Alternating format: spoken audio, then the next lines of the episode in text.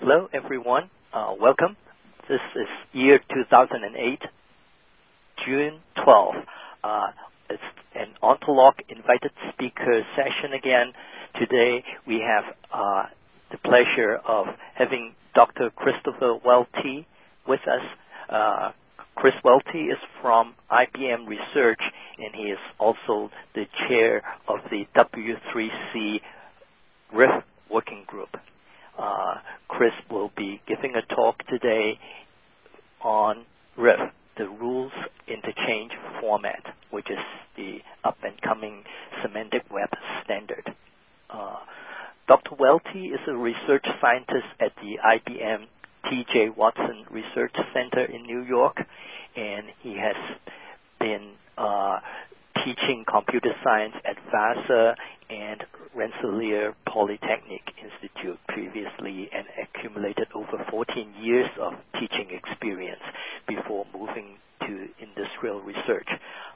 His principal area of research are in knowledge representation, and especially in ontologies and the semantic web.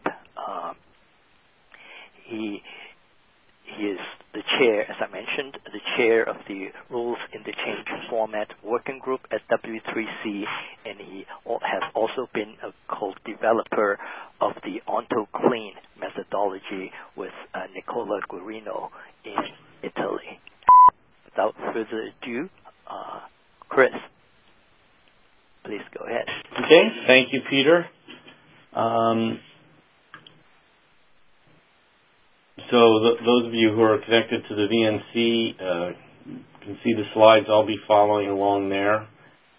So if I forget to say the slide number, you should be able to follow that there. If you're not, I'll try to remember to say the slide numbers, and also for people who are listening to this after it's been recorded. So, excuse me, Chris. For those who are behind corporate firewalls and may not be able to get the VNC shared screen, you can click on the link that says slides, and then bring the slide deck to your own desktop and run it. As Chris says, he will be prompting all of us to advance the slides. So sorry, Chris. Go ahead. Okay. All right. So I'm going to talk about the Rules Interchange Format. This is a working group that started in December of 2005 in the W3C.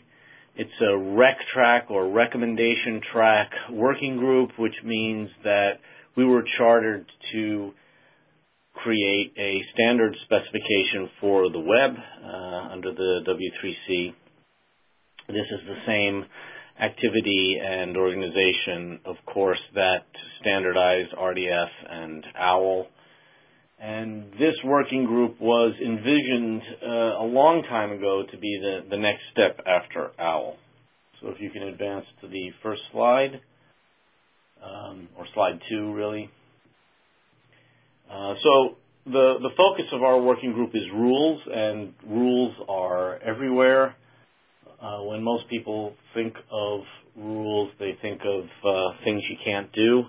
Actually, in a rule, in the lingo of the rules community, that's called a constraint. So not being allowed on the grass is a constraint, technically, not a rule.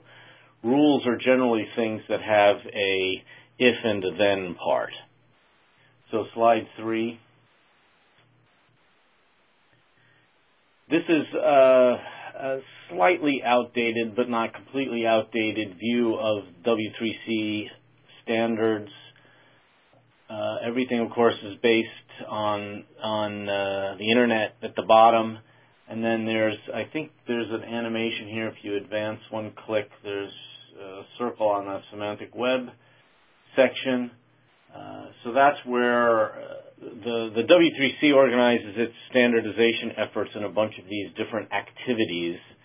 So you can see those activities are the columns there, and the semantic web activity has been the one that has done RDF and OWL. There have been a couple other working groups in that activity, but the principal standards are RDF, OWL, and hopefully now RIF. Next slide. slide number 4. So some of you may have seen or heard of the Semantic Web layer cake. This was sort of the architecture of the Semantic Web that was published in the first description of what the vision of the Semantic Web was.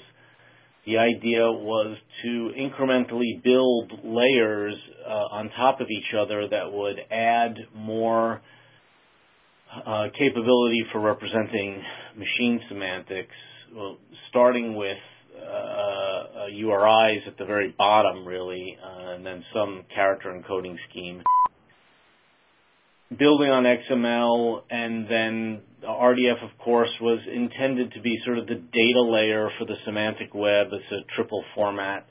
And then the next layer was supposed to be the ontology vocabulary layer that sort of defined within RDF a set of special vocabulary for describing ontologies. And then a layer above that was supposed to add more first-order logical capabilities to the ontology vocabulary that would allow you to actually do inference. And then there was sort of another level that would abstract the idea of proving something away, and then a layer that would provide trust. But this architecture for the Semantic Web changed. So on the next slide, slide 5, you can see that at some past point, there a couple layers were added. The work of the RDF working group actually ended up adding some vocabulary to RDF was originally envisioned to be just a language for graphs, semantic graphs, labeled graphs. But they added some of their own vocabulary as part of the RDF effort that began to implement part of what the original vision called the ontology vocabulary. And then OWL came along and added some more, and then there was supposed to be a rules layer, a logic layer, a proof layer, and a trust layer. Next slide. And you can see the rules layer kind of got added between the logic and the proof and trust. And now, more or less, my machine just went to sleep. Hold on a second. Now, more or less, the standards were understood, enough was understood about the way the standards were progressing that when the rules working group was chartered, it was clear that we were not going to be building on top of OWL. So initially, the charter for the RIF working group was envisioned to be like what to the outcome was envisioned to be like what OWL's was, which OWL was originally chartered to build its syntax on RDF. This actually turned out to be a huge challenge for the OWL working group and something that a lot of people in that working group resented. And so, in fact, in the charter for RIF, any dependence on RDF was also eliminated. Next slide. So this is slide 7. So really, so this is still slide 6. There's a little animation here meant to indicate that rules are basically could be done at any part in this architecture. Okay, so some background. I guess these bullets are animated. You can proceed. All right, stop there. So the before RIF started, there was already a lot of work on OWL. OWL was a big success in the academic world, of limited success, but we're seeing increasing visibility in the industrial world. The main idea of the Semantic Web, really the vision of it, was to enable interoperability. And in order to get that for machine semantics, we need to specify formally what these representation languages actually mean.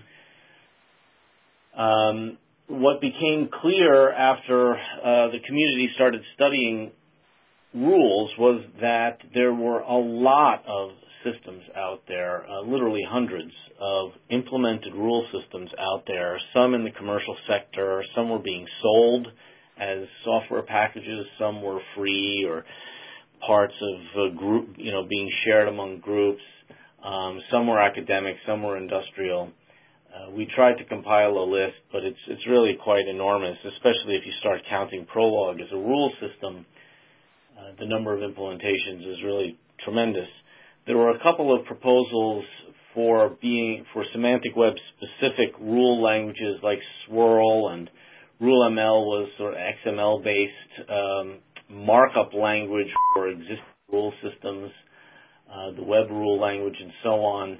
A lot of implemented systems, and there was a workshop held in April of 2005 where a lot of implementers of rule systems, including industrial representatives of production rule companies and academic researchers and just people interested in rules, met. And what was clear from that workshop was that every single individual representing some rule implementation had the agenda of making sure that their implementation was made the standard and not some other implementation.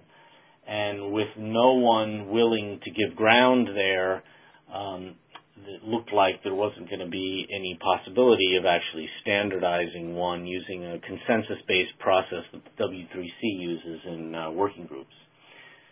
So next slide.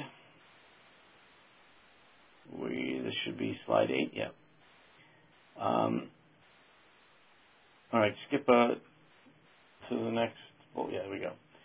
So one of the main divides or rifts between the members of the working group once it was formed, the working group was basically chartered to provide rule interchange and not necessarily to provide a new rule language for the semantic web.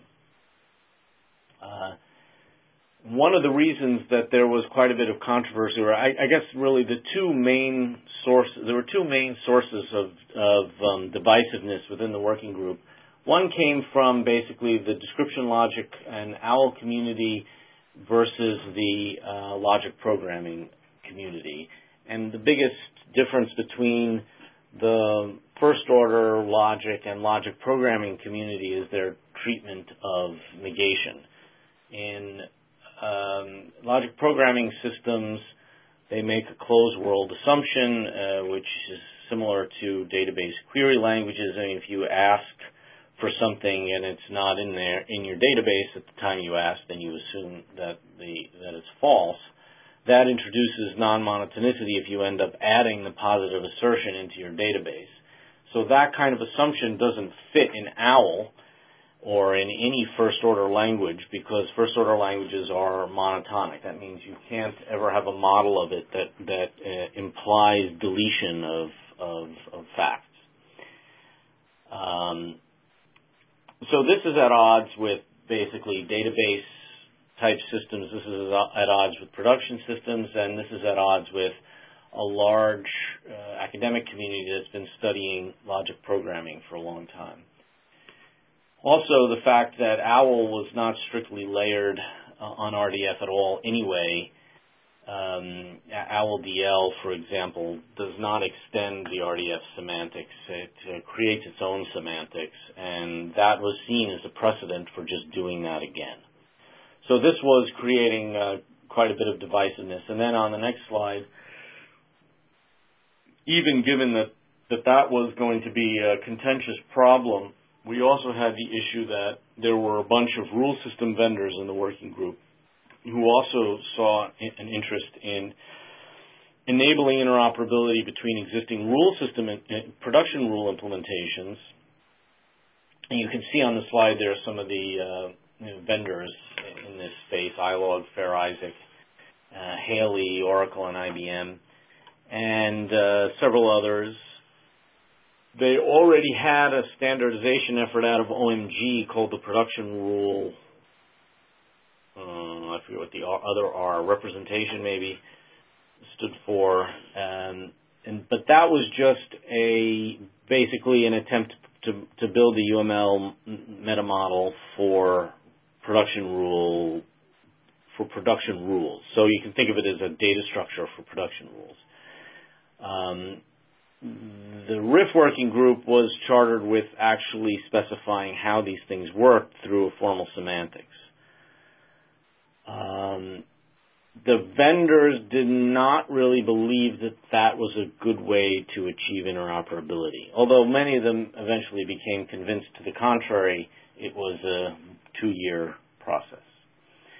So we knew that this working group to start with was going to be difficult because we knew already that there was going to be a contention between the people who believed in the open world and the closed world assumption. We knew that there was going to be contention between academics and industrial members, and we knew there was going to be contention between the production rule style of rule system and the logic programming and OWL style of rule system.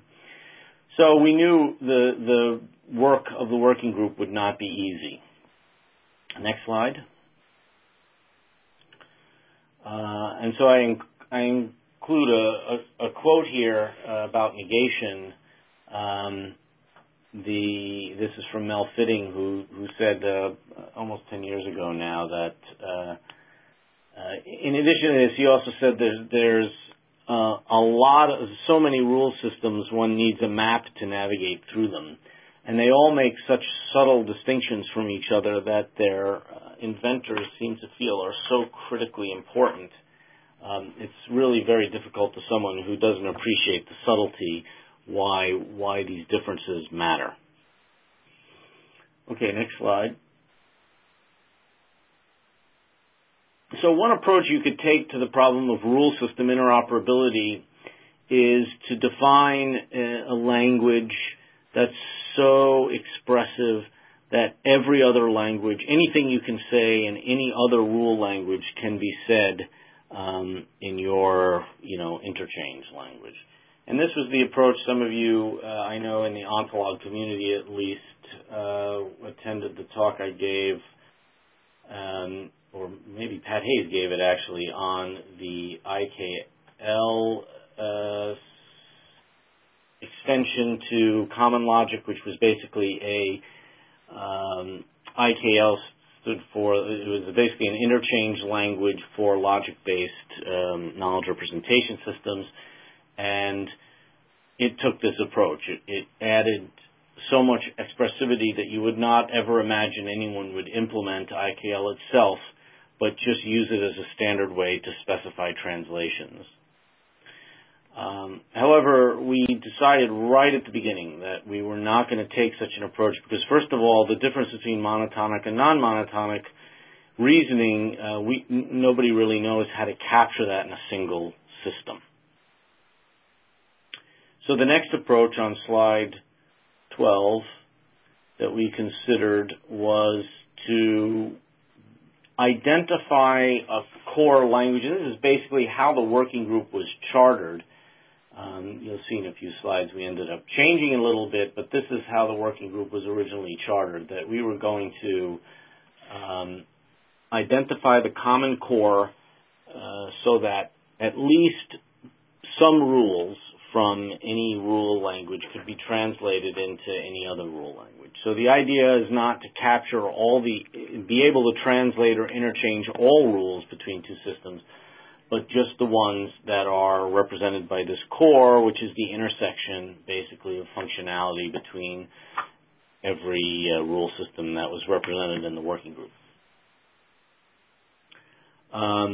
Now, of course, imagining what that core would be at the beginning was difficult. We guessed that it would be something like horn logic, or possibly even simpler like data log.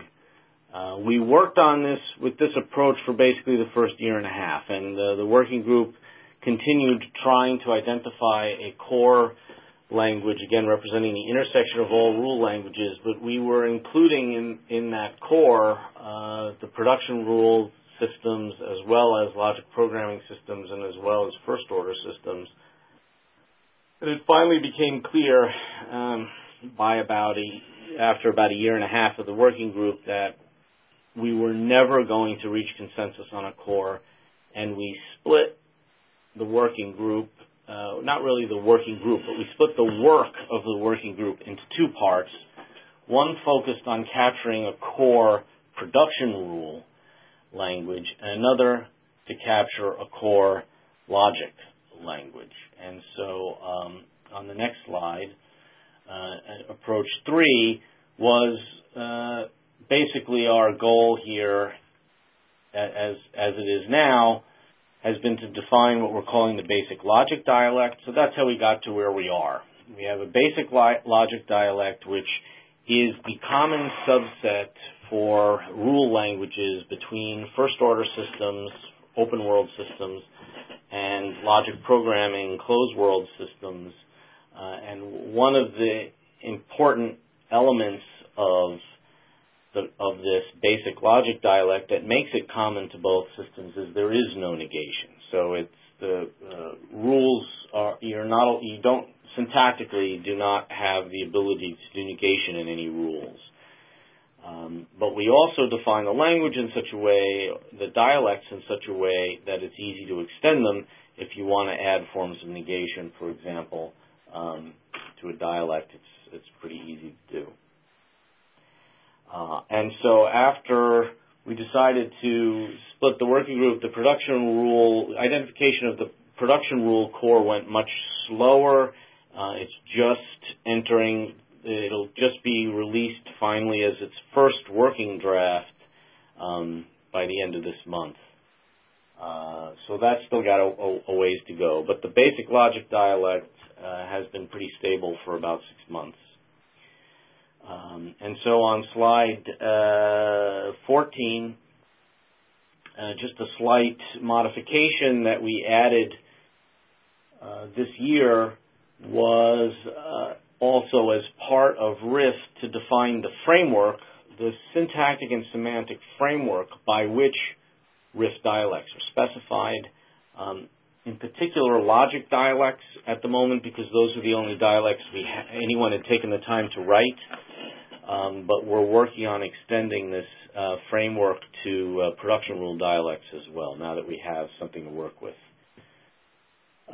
So as it says on the slide, this is sort of in an alpha release mode, the framework for logic dialects. It'll be released as a working draft at the end of this month as well. BLD is one example of how to instantiate that framework to create a dialect. And again, as I said, this particular dialect is the core logic dialect, which basically does not have negation. So next slide, slide 15.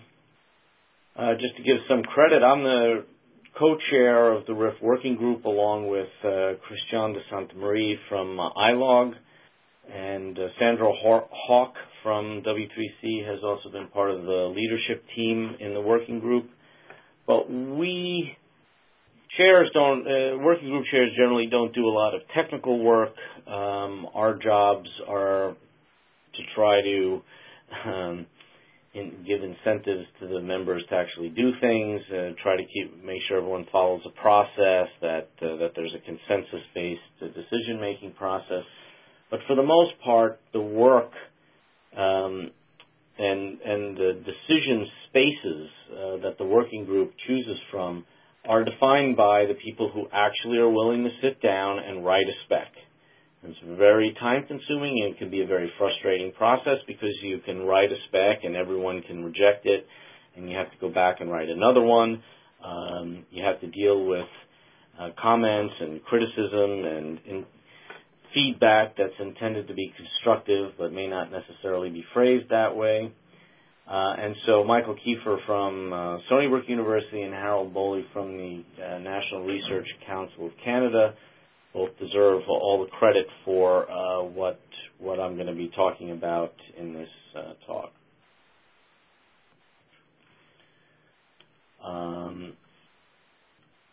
Yeah, Mike Dean, for those of you who know him, is at BBN, but BBN is not a member of the W3C.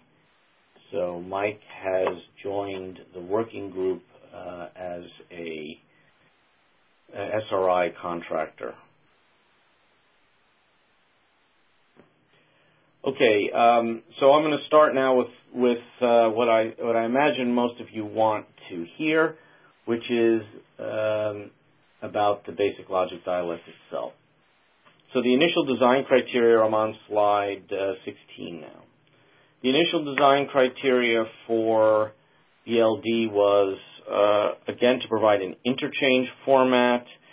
This requirement and this approach to design was very effective in allowing the working group to navigate around all of the controversies and especially the issues that we had in the working group trying to get work done while everyone in the working group was really trying to make their own rule language be the Semantic Web rule language.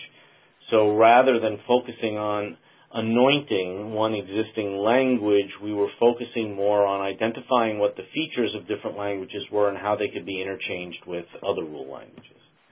Of course, in the end, the basic logic dialect could easily be viewed in its own right as a rule language. That's fine. There's nothing wrong with that. It's important to understand that the way it came to be the way it is because we designed it with interchange in mind and not necessarily with its use as a rule language in mind. So BLD, the basic logic dialect, it is a definite horn language, so horn clauses are basically a normal form for representing simple rules that have a single literal in the consequent of the rule. Rules, people in the rules community call a rule, well, I'll get to that in a minute. Skipping ahead here. So a horn clause is basically some disjunction of atoms that has exactly one positive atom. In other words, a disjunction of negated atoms with one positive atom, which if you know a little first order logic, you know is the same as having an implication with only, of all positive atoms, with only one positive atom in the consequence. So that's a horn clause, and we add to what most people think of as horn rules the notion of equality, exact equality. We add functions, which are not in a lot of horn languages, and it's got a standard first-order semantics. And in the absence of negation, of course,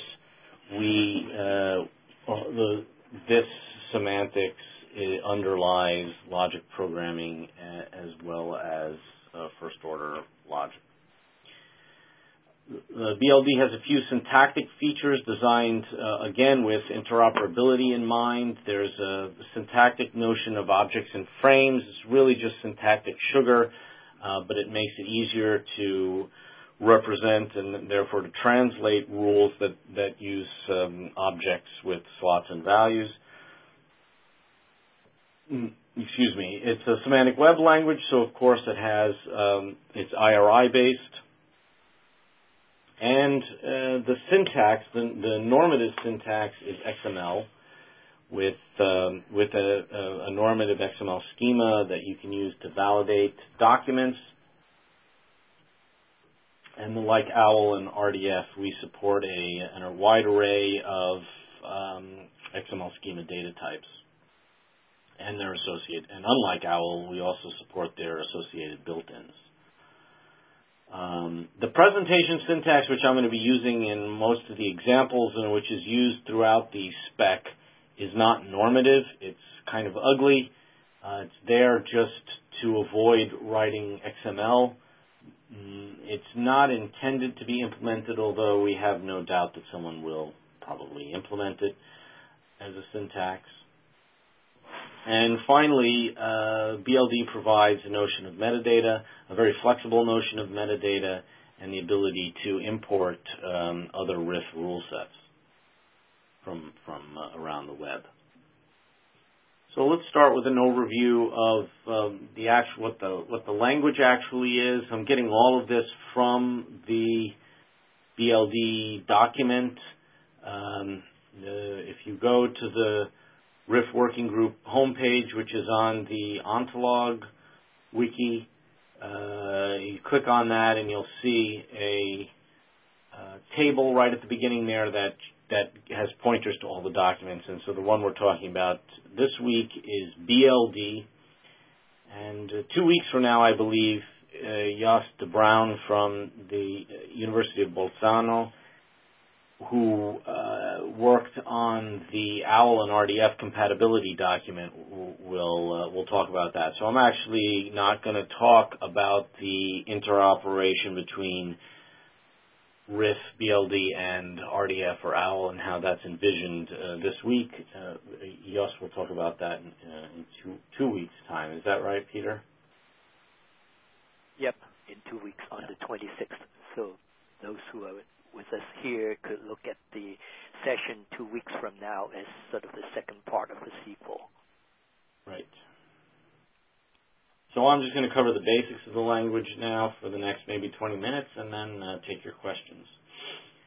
So like any semantic language, the grounding of this is in symbols.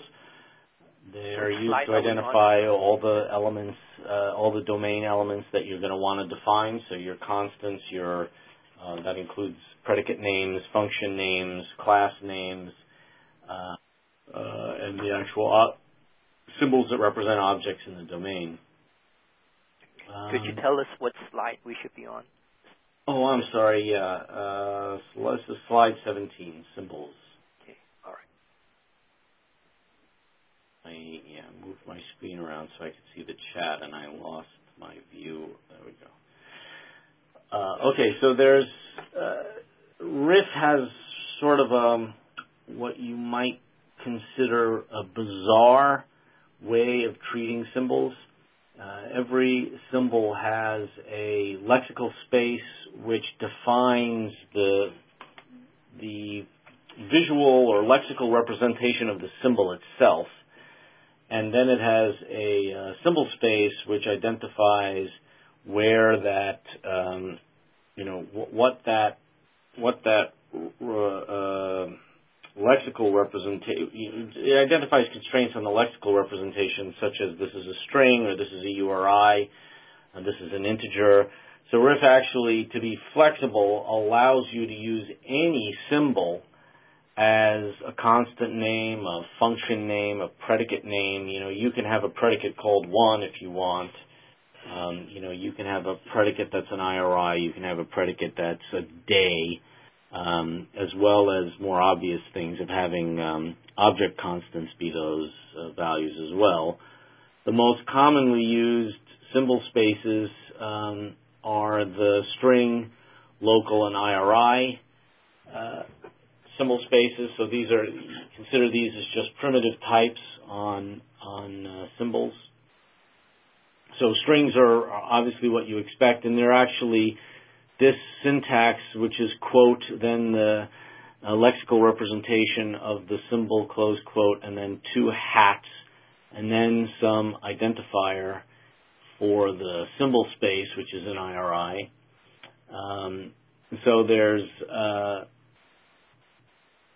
XSD string is just the XML schema string data type, which is for basic strings. Then there's RIF IRI, which is meant to indicate that the type IRI, because this is subtly different than the any IRI data type in XML schema. And then finally, RIF local is sort of a unique one to RIF. The RIF local allows you to have constants which are not IRIs and these are just constant symbols that are local to some particular set of rules, some particular document. So RIF local is a constant which is not an IRI again and is considered to have a scope that is local to the document that it's defined in. All right, next slide, 18.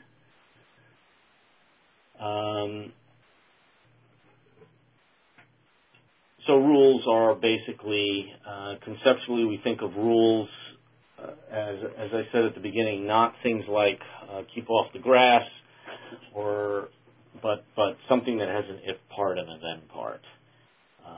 In the syntax we talk about the condition and the conclusion.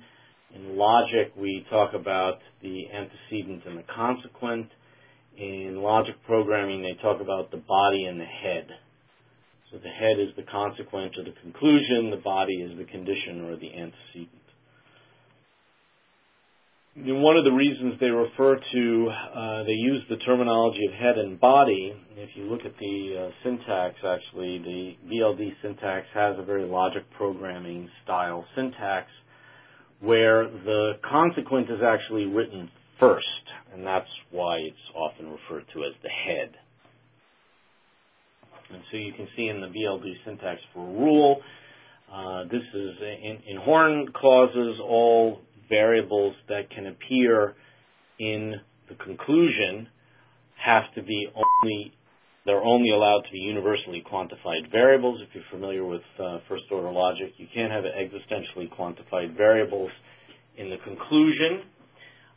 This creates, this moves you basically out of horn, and it would be an easy extension to make to BLD, but it would mean if we added existentials to the conclusion, it would mean that BLD was no longer the common intersection between a lot of existing rule languages, because there are a lot of rule languages that do not allow for existentials in the conclusion. So all variables that appear in the conclusion have to be universally quantified. We do allow existential in the condition part. So you can have additional variables in the condition that may or may not be existentially quantified. So there are a lot of restrictions on the conclusion or on the head. Again, no existential quantification there. There's no disjunction allowed in the conclusion, and no calls to external functions. You can have functions in the conclusion, but not calls to external functions. External functions are basically a mechanism to provide built-in. And as I said, the conditions can contain conjunction, disjunction, and existentials. We recently extended BLD to allow conjunction in the conclusion or in the head. That was a recent advance, and it's really just syntactic sugar. So next slide. So, as I mentioned, the BLD extends horn in a few simple ways. It provides functions. It provides functions as external calls, and it also provides the ability for external predicates. So we have predicates for type checking, for example, Boolean predicates that basically tell you whether something is of the right type. There's also functions for casting between types, and basically for every XML schema data type that a dialect supports, it also supports all the built-in functions and predicates that XML schema defines for that data type. And this is one of the most useful things that BLD provides that RDF and OWL really missed out on. So in addition, we extend horn with equality. So I'll show, I think I have an example of equalities. You can have equality anywhere. Like any other semantic web language, you can equate two URIs and say that they're the same. There's a syntactic extension for that gives you a frame-like notation. It's really just syntactic sugar, but it provides a nice, readable, and easy-to-translate representation for object-oriented rules, for example. And it also, the frames are the mechanism that Jos de Bruijn will talk about in 2 weeks that we used to define the RDF and OWL compatibility. So both RDF and OWL compatibility are defined through the frame mechanism. The frame mechanism provides a type and some syntax for typing frames and for subclassing them. We needed to provide a different... are people hearing some background noise from my phone? Do you hear other people talking? Very minimally. It's okay. Okay. If it becomes a problem, let me know. It's someone in the next office. I guess they're talking very loud. The okay, so the subclass notion that's provided in the frame structure in BLD is very slightly different from the subclass notion of RDF. RDF's subclass is defined to be symmetric, meaning that every class is a subclass of itself.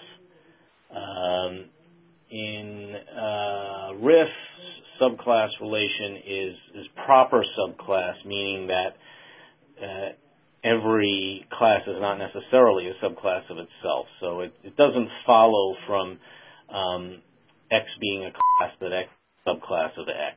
And you can say that, of course, it's not constrained away, but it's not entailed as it is in RDF. A lot of rule languages provide that notion, the notion of proper subclass. This is proper in the sense of proper subset versus subset. So a proper subclass is a subclass relation that doesn't include the symmetric one, or reflexive one, excuse me. I keep getting those backwards. So RDF subclass is reflexive. Every class is a subclass of itself. RIF subclass is not reflexive. And Jos will probably mention this in 2 weeks when he talks about OWL and RDF compatibility. We define the RIF subclass relationship to be a subproperty of the RDF subclass relationship. Okay, also there's some syntactic sugar in BLD for handling, actually it's not syntactic sugar, it's quite a complex syntactic and semantic mechanism for providing named argument functions and named argument predicates. And there the idea is to allow you to specify arguments to predicates without requiring them to be in a particular order. However, it should be noted that unlike a lot of systems that provide naming for arguments, like keyword arguments or something like that, unlike such systems, no arguments are optional. This is a complete first-order monotonic system.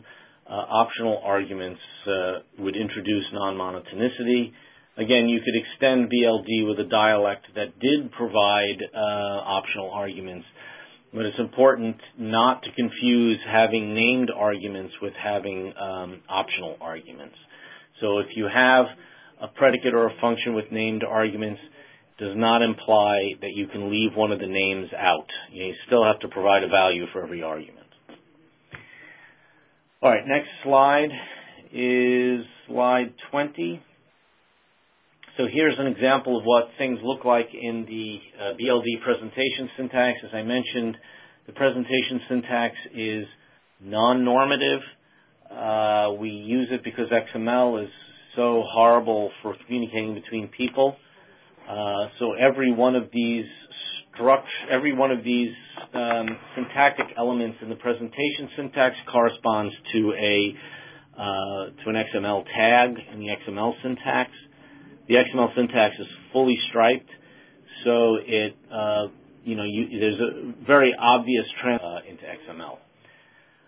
Another thing to note here is that we add, because the presentation syntax with this, if you can jump back to slide 17. So just recalling this special syntax for symbols that defines their symbol space and so forth, we introduced a special syntax for the common, these three common symbol spaces. So strings are denoted, the shortcut for strings is just to have something in quotes with no double hat. The shortcut for IRIs is to have something in angle brackets with no double hat. And the shortcut for RIF local is to have something with an underscore in front of it, no quotes, just an underscore and no double hat. Okay, so back to slide 20. So you can see here that I'm using local symbols for P, Q, and R. They're preceded by an underscore. So those are all equivalent to quote, Q, close quote, hat, hat, ref, colon, local. And we'll see in the XML syntax in a few slides that that's how it's actually going to be serialized into XML. Okay, so the basic structural notion the basic structural notion of BLD is a rule. Rules have conditions and conclusions, as we saw in previous slides with this logic programming symbol, the colon dash symbol. I think it's supposed to look kind of like a left arrow. That is the syntax for rules, and then rules are required to be, every rule is required to be in a group. One of the notions of putting a rule in a group is to, if you have several rules that define a single predicate, as we have in this first example, you may, I mean, you're not required, but you may, every rule is required to be in one group, but you can put multiple rules in a group. And again, one of the reasons you might want to do that is if you have a bunch of rules that define a single predicate. So here we have a definition of the predicate Q, and there's two rules that define it. Now, as I mentioned, we do allow disjunction in the condition in RIF. So in fact, that first rule there could have been rewritten with disjunction in the condition between P and R. So I could have written that as P or R. If P or R, then Q. And then it's also required that every group be in a document. And so documents are sort of the basic, there's one a document corresponds to something that has a URL. So this is a single thing that we imagine being on the web.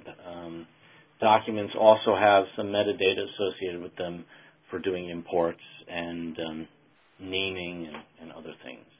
So the second set of rules there introduces, in addition to showing that you can have multiple groups within a document, you can also use IRIs as symbol names, and that's a syntax error on my part. There should be angle brackets around the EX:OP. So I'm going to at least fix it in my slides. So that EXOP is a predicate name there. That should be have angle brackets around it in the shortcut presentation syntax. Next slide. Okay, so here's just a simple example of a rule that you might actually want to use.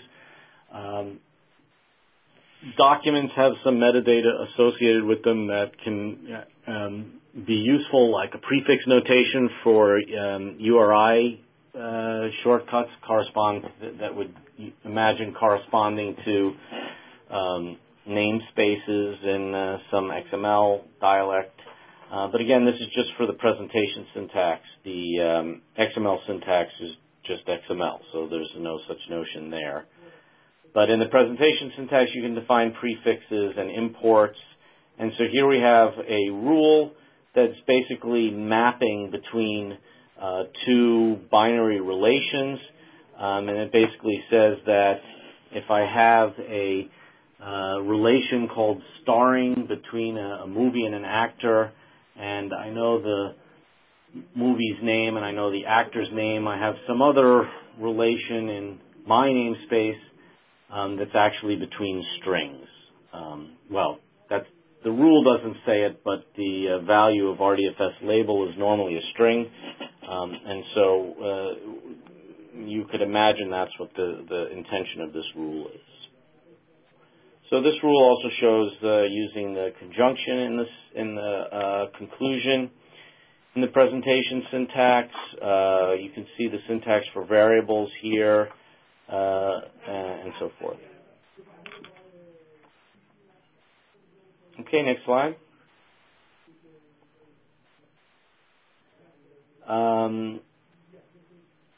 All right, and so this is pretty much the same example. I mean, it's semantically a different example, but it's a different way that you might represent the same kind of mapping using the frame syntax. Really, unfortunately, the editors preferred this strange arrow syntax for connecting, for indicating a connection from a slot to a value there. So that arrow should not be read as I always read it, since I'm a logician, as a implication. That arrow there, that dash greater than, is in the presentation syntax, basically you read that by saying I have an object which is going to get bound to the variable movie, and that object has a slot called DBP starring, whose value is going to get bound to the variable actor, and which has an RDFS label slot whose value is going to get bound to the variable mname. And so in this example, you can see it's the same idea as the last one. I have an actor with a label whose value is a name, and a movie with a starring relation to the actor and the RDFS label to the M name. This is actually the syntax that Jos will talk about in 2 weeks that we actually use for representing RDF triples. So this is the RDF, the RIF syntax for RDF triples. And it's very much like the turtle syntax. It allows you to abbreviate if you have multiple slots or properties for the same object that you want to talk about in a rule. And so again, this rule, like the previous one, basically gives you an actor in relation between two RDFS label values, which you would imagine being the actor name and the movie name. Okay, next slide. Almost done here. Just another example, again, more unfortunate syntax. The dash greater than sign is also used in the syntax to indicate a connection between an argument name and its value. So you can see this is, again, the same. Semantically, this is a different example, but you can imagine this being a different way of approaching the same problem of wanting to map a relation between two objects that have a name property to a relation between two names. You know, that's the mapping problem that these past three rules have addressed. This is just a different way of expressing the same kind of idea, although, again, I don't mean to say it's the same idea in that the results of running these rules would be the same. The results of running these rules are all different, but they are all different ways of representing the same thing. So here we have, again, the actor and predicate, but now instead of the arguments being positional, the arguments are named. So I have an actor in relation between, again, an actor name and a movie name, but the actor name argument has a name actor, and the movie name argument has a name movie name. So the hyphen greater than inside round brackets are variable names or argument names for a predicate or a function. In this case, it's a predicate, and that hyphen greater than inside square brackets is a slot name to slot value syntax. And that's what you get when, you know, you try to design something by committee. All right, next slide is slide 24. So just a brief, and now you can see why we have, as bad as the presentation syntax may be, you can see why it's necessary just to communicate between people about these kinds of rules. It's just impossible to communicate using the XML syntax. It's way too verbose, but that's what it looks like. And hopefully it's obvious what the correspondence is. I'm not going to go through this because it's impossible. The only thing to note there is that XML, although all XML parsers do require that XML be parsed in order, and the order is specified in a document. When this XML syntax for BLD is fully striped, and fully striped, if you don't know, means that it's sort of an object-oriented syntax. You can see that every other, starting at the and, every other tag in the nesting is capitalized, which is just an internal convention for representing the fact that the capitalized stripes in the syntax represent an analogy to an object, and the lowercase stripes in the syntax are analogous to slot names. So you can imagine there's an AND object with a slot called formula whose value is an exist object that has a slot called declare and a slot called formula, and so forth. And so that fully striped syntax is intended to be representable, for example, in any object-oriented language, including RDF. So you should be able to easily render the BLD syntax in any kind of object-oriented system. But when you do that, you would, of course, lose the ordering, because object-oriented systems don't have a notion of order on slot values. And so you can see in there, there's an args tag that has an ordered attribute. And that is a signal to any kind of object-oriented processor of this XML syntax that when you process the the values of this args, again, args is lowercase, so that's the convention of indicating that it's a slot of its containing atom. So we need to know that all the values of that args slot are in a particular order, because this in this example we're representing the arguments to a predicate. Okay, next slide. And just a couple notes on the use of metadata, or the ability to specify metadata, excuse me, in the XML syntax. So any of these class-level stripes, so again, by convention, the class stripes, you can see them because they're capitalized, although that's not significant in XML. It's just a convention that we're using in the syntax to make it easier for people to see the stripes. So any of those capitalized tags are considered class stripes, and any class stripe in the BLD XML syntax can have metadata hanging off of it. So you can identify really any bit. I mean, any bit of BLD syntax could be identified with metadata. You could imagine. Here I've got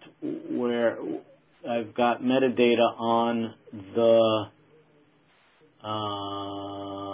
what is it on? I can't even read that slide. Hold on a second. What slide are we on? 25. So the metadata there. Can you? Maybe I need to refresh. Oh, there we go. Yeah, I just refresh. I had a problem with the VNC view of the page, so there's a refresh button on my VNC connection. If you have such a thing, you may want to refresh if it doesn't look right. But there should be a meta tag underneath the and in slide 25. And so here I'm just saying, this conjunction has a what did I say? It has a publisher. And the publisher is W3C. Why you would want to put that on a conjunction, I don't know, but you can. I mean, you might want to. You can imagine at some point an editor going into some BLD data and adding, and somebody editing a rule, adding a new conjunction to it, and you might want to put a bit of metadata on the conjunction as to when you added it to the. To the rule set, for example. So metadata can hang off any element, any class level element. And so the next slide, 26, just shows perhaps a more obviously useful example of metadata hanging off a group object. And so in this case, I'm again saying that the the publisher here is W3C.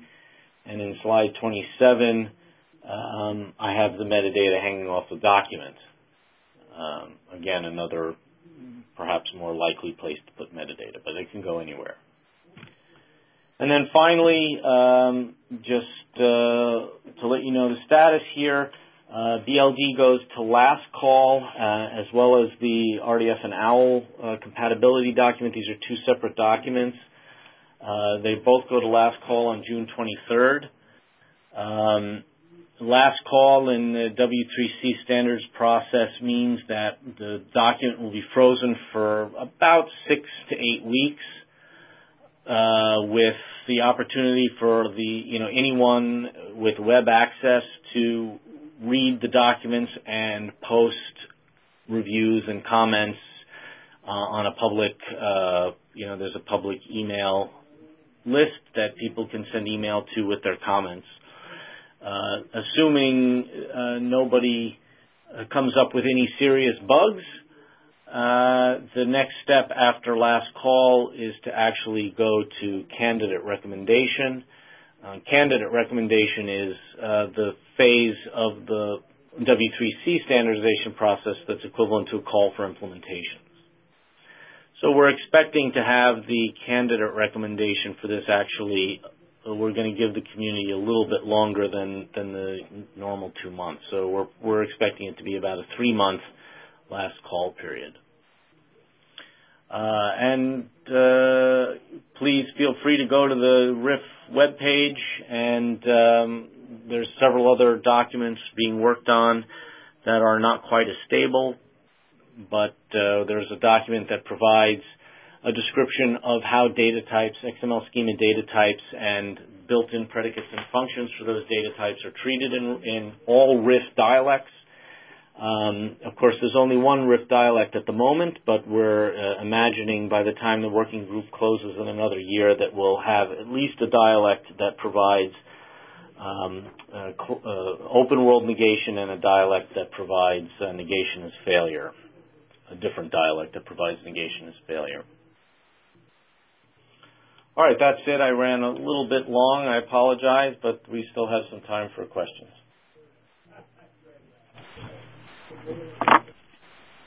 Thank you very much, Chris. Okay, we come to the segment where we would invite people to ask questions and make comments. Again, 2 ways to do it. One is to do it through the chat room if you are on your session page and you have not gotten yourself into the chat room yet. You can see that where is it? You can click on this link and it opens up into the chat session. As of now, let's see. We have several people on the chat session, 9 people on the chat session already, and 1 hand up. I mean, there's a hand button. If you click on that, your hand will show up there. The other method to get queued up is to press a 1-1 on your keypad. Your phone keypad. So if you would like to make a comment, please press 1-1 now, and we will again take questions in order. So I will give everyone a moment to press 1-1 on their keypad if they have a question.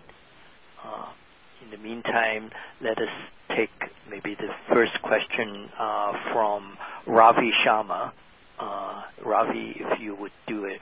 *3 to Peter, I'm sorry I joined late, but I did catch a lot of gist and also downloaded the slides. So, Professor Welty, the question is, I saw some of the RIF documents on W3C that were open to the public. For others, they require sign-in. which I didn't have time to do, but there is a concept of multiple dialogues joining together. Is there a concept of like I don't mean dialogue, I meant dialects.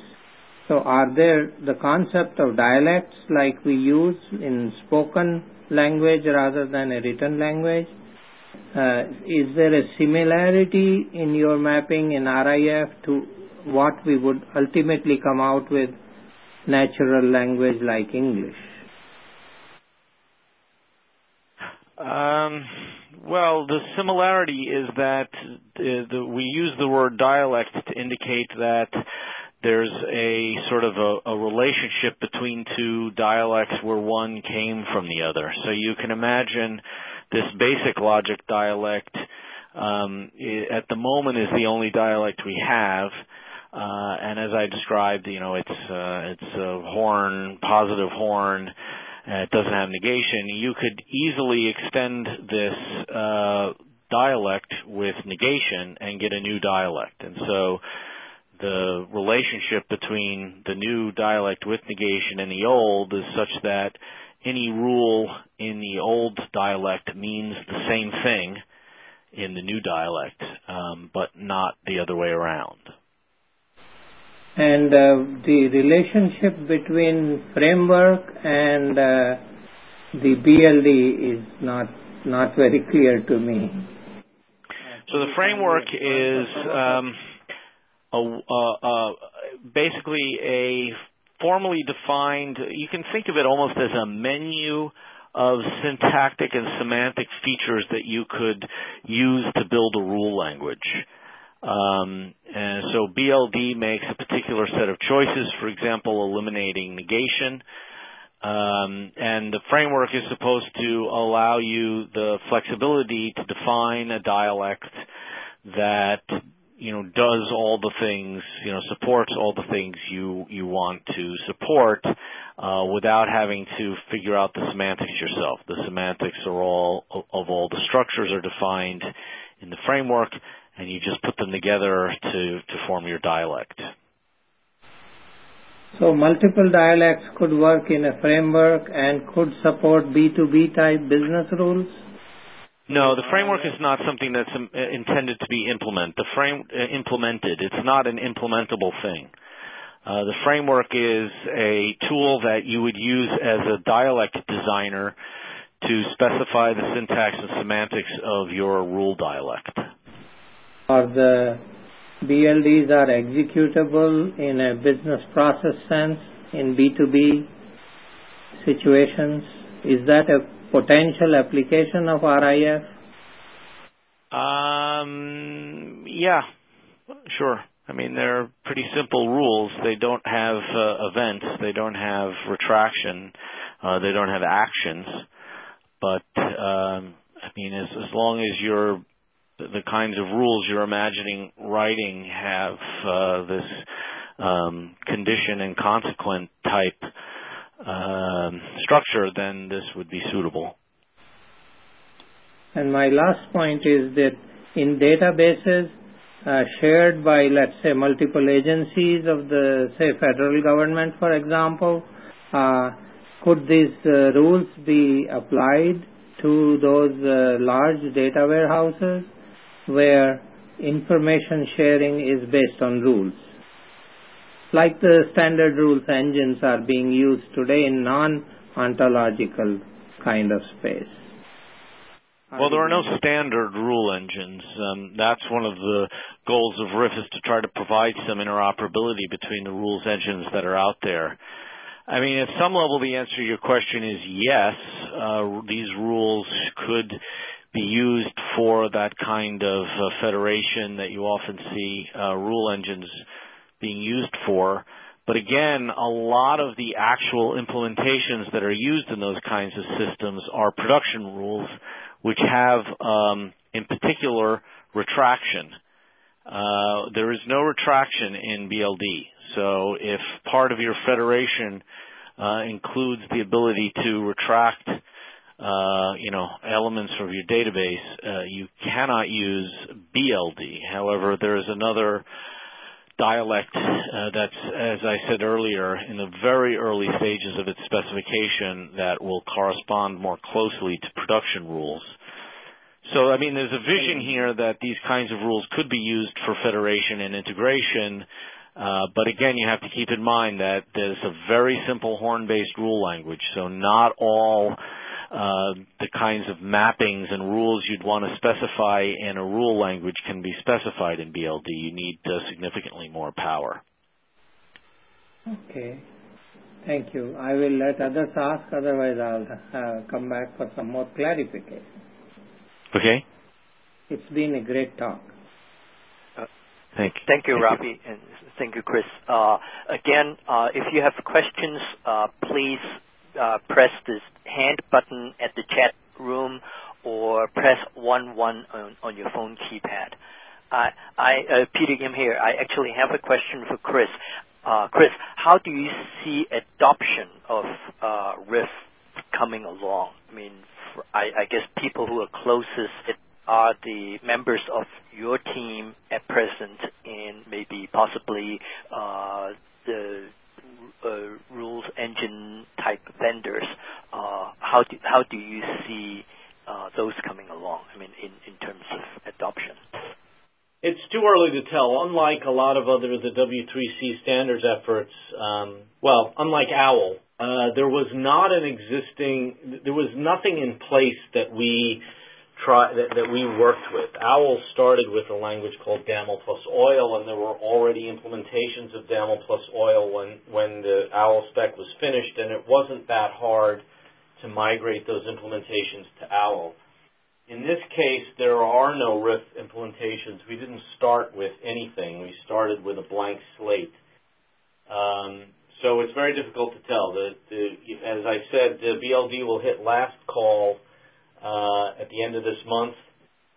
It's undergone steady change since last June, stabilized about February this year. It's been more or less stable, although it's gotten some changes since then. I don't think a lot of people know that, and so it's difficult to say. I have no idea what the adoption is going to be. My perception is that a lot of people need rules. A lot of people using RDF need rules and not OWL, but it's just too early to tell if that's actually going to happen here, or if BLD gives them what they need. Okay. The rules are sitting on. Sorry, if there's no other question, I'll go ahead. So we have another hand on up, top of logic, or they are like a middleware that glues the logic with vocabulary? I didn't hear the question anyway, Peter. What were you saying? No, it was Ravi. Could you repeat your question, please? Yeah, this is Ravi. I was wondering, the rules are like a glue or a middleware integration point between OWL and logic, or do they sit on top of some kind of managed logic? I don't understand the question. Well, I see the first couple of slides, 5 and 6, and I see the placement of rules is parallel to OWL. Obviously, they supplement each other in some ways. And those are the areas of interest as to how can the rules interchange format help us execute the logical frameworks like CL or others. Right.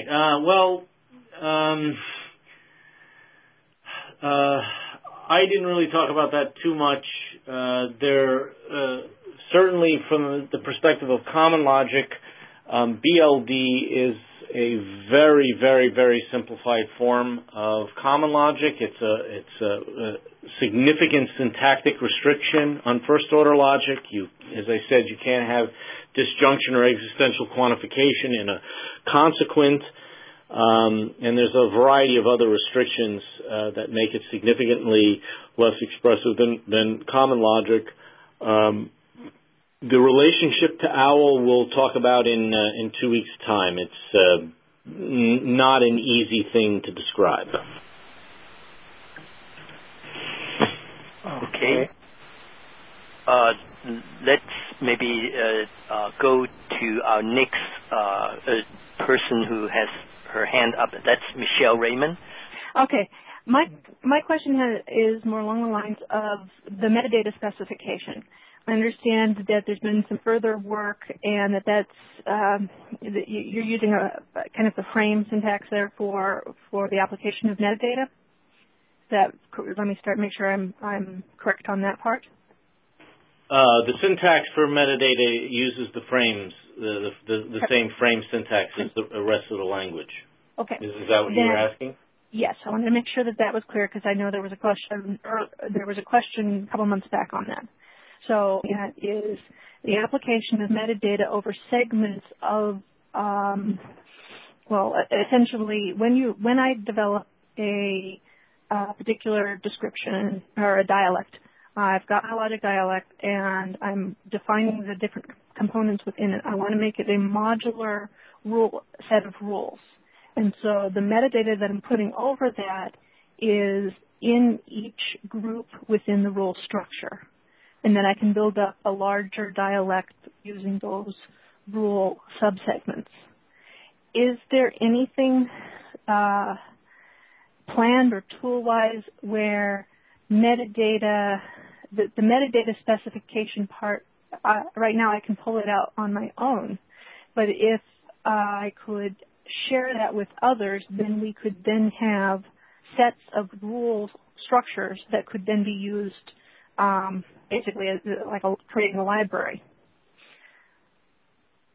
Is that in the works? Is that part of the process?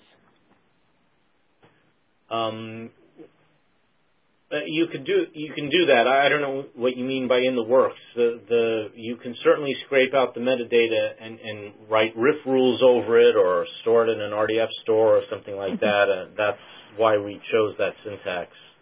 Yes, however... the metadata that, because basically I also am defining the metadata. So if I want to have a metadata standard that goes over a certain domain's usage of rules. So if I'm dealing in the batch process control and they are using semantic web technologies, we're not talking about going into all of the details of the batch, but we want to basically turn those into segments and share them across industry. Is there a path for publishing different dialects and the metadata? Is there anything that will be treating the metadata in and of itself? Because I could essentially just write straight metadata. I could write a schema for metadata. And I'm not sure that's the right answer. I'm not sure. You're using the word dialect, I think, differently than I did. So a RIF dialect isn't distinguishable from the metadata format or anything like that. A specific instantiation, if we've instantiated, we have a file that uses this logic dialect, and within that logic dialect, there is metadata. Am I stating that correctly? Are you saying you want to have a dialect that controls what metadata needs to be there? Correct. Yes. Since they're both based on... No, the framework, I mean, you could define a dialect that is part of the written specification, says, or even in your XML schema definition says that, these metadata elements have to be present on these, other elements. I suppose you could do that at the XML schema level. But it's contrary to the actual specification at this time, which states that metadata is almost always optional. Metadata is always optional. Okay, so I'm this is probably just not the right level of tool for me. And I'll come back and listen in on the OWL part, which I know is overkill for some of what we're doing, but find the happy medium. Okay. Is that? I mean, if you want to, I don't know if we have time. I don't really understand what your requirement is, so I don't know if this is capable of meeting it or not. Yeah. Well, I looked at when you went through the examples of where to hang metadata and what we've done before. Hanging metadata on rules. Right, and that's what we want. We want to know about the rule. That's precisely what we want to know about. What is this rule? Yeah. And so I understand that it's doable. What I'm kind of getting the suspicion is that maybe it's not going to be a best practice to do that, and that I need to be sticking with Common Logic or something.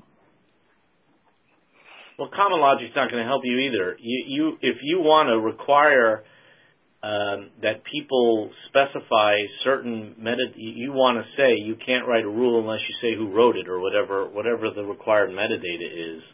That's part of the rule. What's that? In Common Logic, I can make that as part of the rule.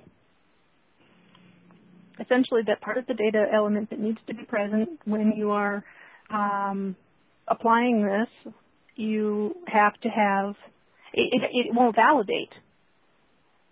I can say that it won't validate it unless this type of thing exists, and this thing is metadata. The concept is metadata that must exist. Yeah, so I mean, I don't know if you're familiar with XML schema, but it's a pretty trivial XML schema operation to require that certain elements of the syntax have certain other elements under it.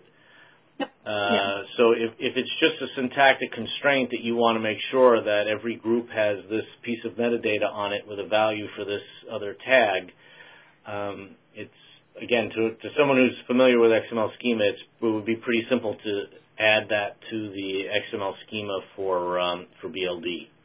Correct. That's the easy part. The part that I was trying to get at was whether or not that was going to be above and beyond what BLD is really going to be applied for, its application, and that's kind of what I'm hearing. So, perhaps I'll connect with you offline further on this. Sure. Shoot. Okay. Thank you. Okay. You're welcome. The next part of this sequel actually is rules in Semantic Web applications. I mean, obviously, besides Jos de Bruijn, we also have Leo Oberst, Mike Dean, and Martin O'Connor on the panel. I mean, 2 weeks from now, they probably will be approaching the rules application from very different vantage points, I believe. Leo is going to talk about an implementation where he is implementing in Prolog, and Martin and Mike are going to talk about SWRL applications, and Jos de Bruijn are probably providing more details on RIF. So come and see if things get clearer in a couple of weeks. So we are sort of running close to time, so maybe one more comment or question before we close the session. Is there anyone else? I'm sorry, I'm away from... Okay, your hand is still up, so why don't you go ahead, Robbie? Yeah. I'm seeing some... other papers by you, Dr.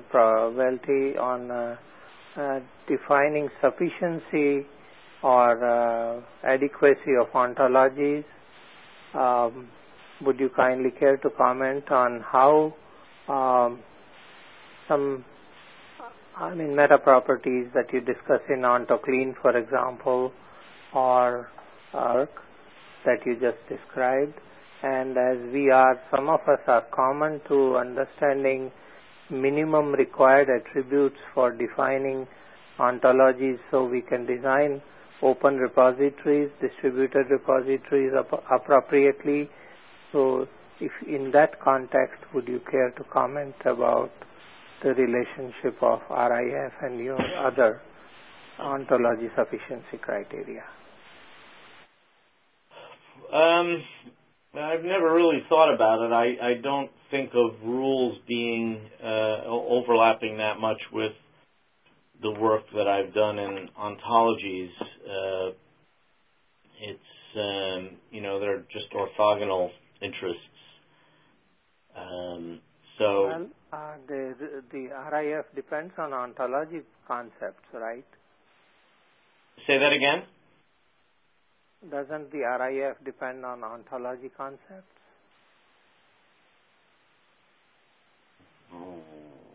Well, it depends on what you mean by ontology. In the work that it doesn't relate to any of the work that I've done in ontology, or at least not that I've seen or thought about. So, I'd have to think about it more. I haven't thought about what kind of connection there might be. And I guess it's too early to comment about how it relates to OWL. Again, that's the answer to that question is complicated. So we've dedicated some time in 2 weeks for Jos de Bruijn, who's actually worked on that, to discuss it. Will we get to hear him, Peter? Yes. Okay. Jos is one of the panelists on the June 26th session. So let's hold off until then. Thank you, sir. I also need time to absorb these complex concepts. They are not easy. But thank you for bringing them early to our forums. Well, on that, let's thank Chris Welty for sharing his work in the work of their RIF working group at W3C with us, and we shall look forward to seeing the final call specifications, and look forward to having that being a bridge between all the disparate rules engine people. Thank you, Chris. And you're welcome. Thank you all. This was the first time I've presented RIF to anyone, so you all can tell people that you heard the first RIF presentation. Thank you. Right. That's it for today, and we have on the next week Mark Greaves joining us on Thursday to talk about Halo. And the week after that, we will have the Rules in Semantic Web Applications panel with, as I mentioned, Leo Oberst, Martin O'Connor, Jos de Bruijn, and Mike Dean joining us then. Till then, thanks everyone for coming today, and thank you again, Chris. Bye-bye.